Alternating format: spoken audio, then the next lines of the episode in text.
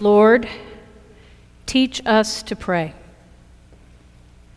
Teach us to pray. This question comes up a lot in our classes, Bible study, and private conversations some of you have had with us clergy. How should I pray? Barbara Brown Taylor once wrote To say I love God, but I do not pray much, is like saying I love life, but I do not breathe much. So, yeah, how do I pray? It's an important question. And my guess is that in general, when it has come up here, our answer has maybe not been terribly satisfying. We do usually talk about prayer being a conversation with God, and something mystics from Teresa of Avila through Thomas Merton have advocated. But as for the how, we often go straight into the how often. A lot. Daily. And then we go scattershot on the how. Try the daily office in the prayer book, we suggest. And if that's too overwhelming, well, the prayer book does have daily devotions that only take about five minutes. Open and close the day with gratitudes, perhaps. Pray in traffic. And I may even point at prayer apps like Pray As You Go, which I do recommend. Or maybe we go over and suggest praying with Scripture. We even had a class in Lent called Spiritual Practices for Busy People where we shared one liner prayers, the group did, and a lot of other ideas about how to bring prayer into our daily life. Reverend Nate and I will emphasize the necessity of honesty. Don't pretend you don't want things or that you want the person who bugs you the most to evaporate.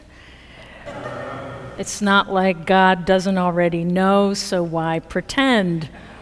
I just prayed at the beginning of this service, and we pray at every service Almighty God, to you all hearts are open, all desires known, and from you no secrets are hid. So, when the disciple in this gospel passage from Luke asks the same question on so many of our hearts, Jesus answers a lot more directly and succinctly than Reverend Nate and I do simply says, When you pray, say, and he offers the Lord's Prayer. This is the only time in all the Gospels when one of the disciples or any of the disciples asked Jesus directly to be taught. And it's one of the few times that Jesus doesn't reply with another question or with a parable. It's simply, when you pray, say, Father, hallowed be your name. Now, there's a slightly different version in Matthew's Gospel, and a third version in the Didache, which is the first document recording Christian worship that dates back to the first century and was probably written at the same time that Paul and the Gospel writers were alive. And it is fun to compare the three if you want to go home and do that, but that's another sermon. What we tend not to look at in the Lord's Prayer is what the prayer has to say about the nature of God. We usually look at the petitions at themselves and what we need. But when we pray, we're actually declaring who God is. Prayer, as one New Testament scholar, Matt Skinner, recently wrote, prayers are theological statements. Ask what we ask for reveals who we think God is. So, what if we were to look at what the Lord's Prayer says about the nature of God? What if Jesus' answer to Lord, teach us to pray has a dimension beyond the petitions that trip so easily off our tongues and have become, for most of us, pretty much second nature. Perhaps Jesus is teaching us about the one to whom we are praying. Years ago, many years ago, I was despairing of being healed, ever being healed from deep wounds and then the destructive urges and behaviors that can grow out of that kind of a wound. And a mentor of mine asked me to list, make a list of who I think God is. And she said, Don't do a theological dissertation, just list God's qualities. So take a moment and think about that question. If you were to make a list of God's qualities, what would be on it? Is God gentle, kind, judgmental, stern, present in our lives or far away, caring, indifferent, punishing, merciful, forgiving, loving? What are your words? Now, I remember struggling with this list, struggling with what I thought I should put on it to look really good, versus the confusion that was real in my heart. And I remember when I reluctantly shared the best that I could do on the confusion side I remember when I shared that with my mentor, she beamed and said, Well, we can work with this. Your God, your idea of God, is more than big enough to heal you. So for me, that was a starting place. And the kicker, she said, is pray this list. Pray it for yourself. You say, God is love. Pray, God Please love me.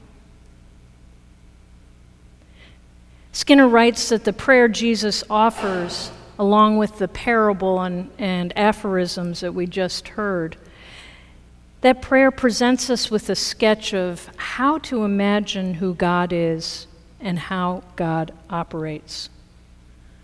So, if you look at the lines of the Lord's Prayer, and particularly in Luke's Gospel, we see that God hears. God provides.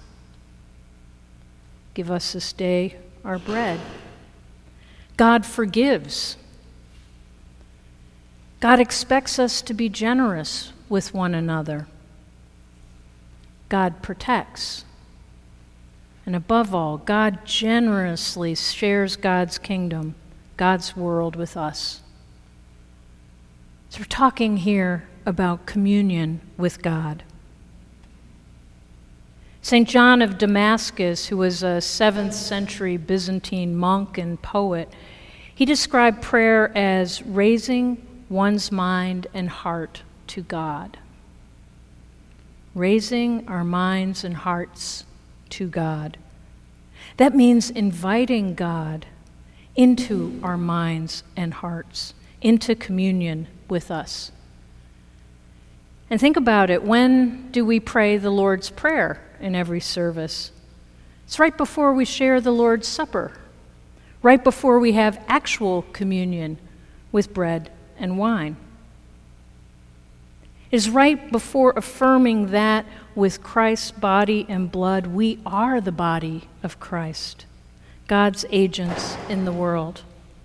So every week in the Eucharist, we affirm who God is in the Lord's Prayer and then come into physical communion with God.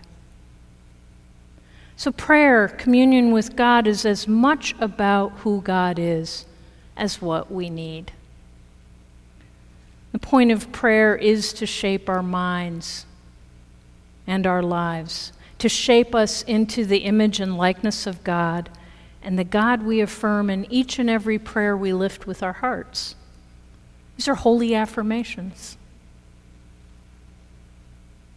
We affirm God who hears, God who provides, God who forgives, God who expects us to be generous to one another, God who protects, and God who gives God's glorious kingdom to us in the here and the now. Amen.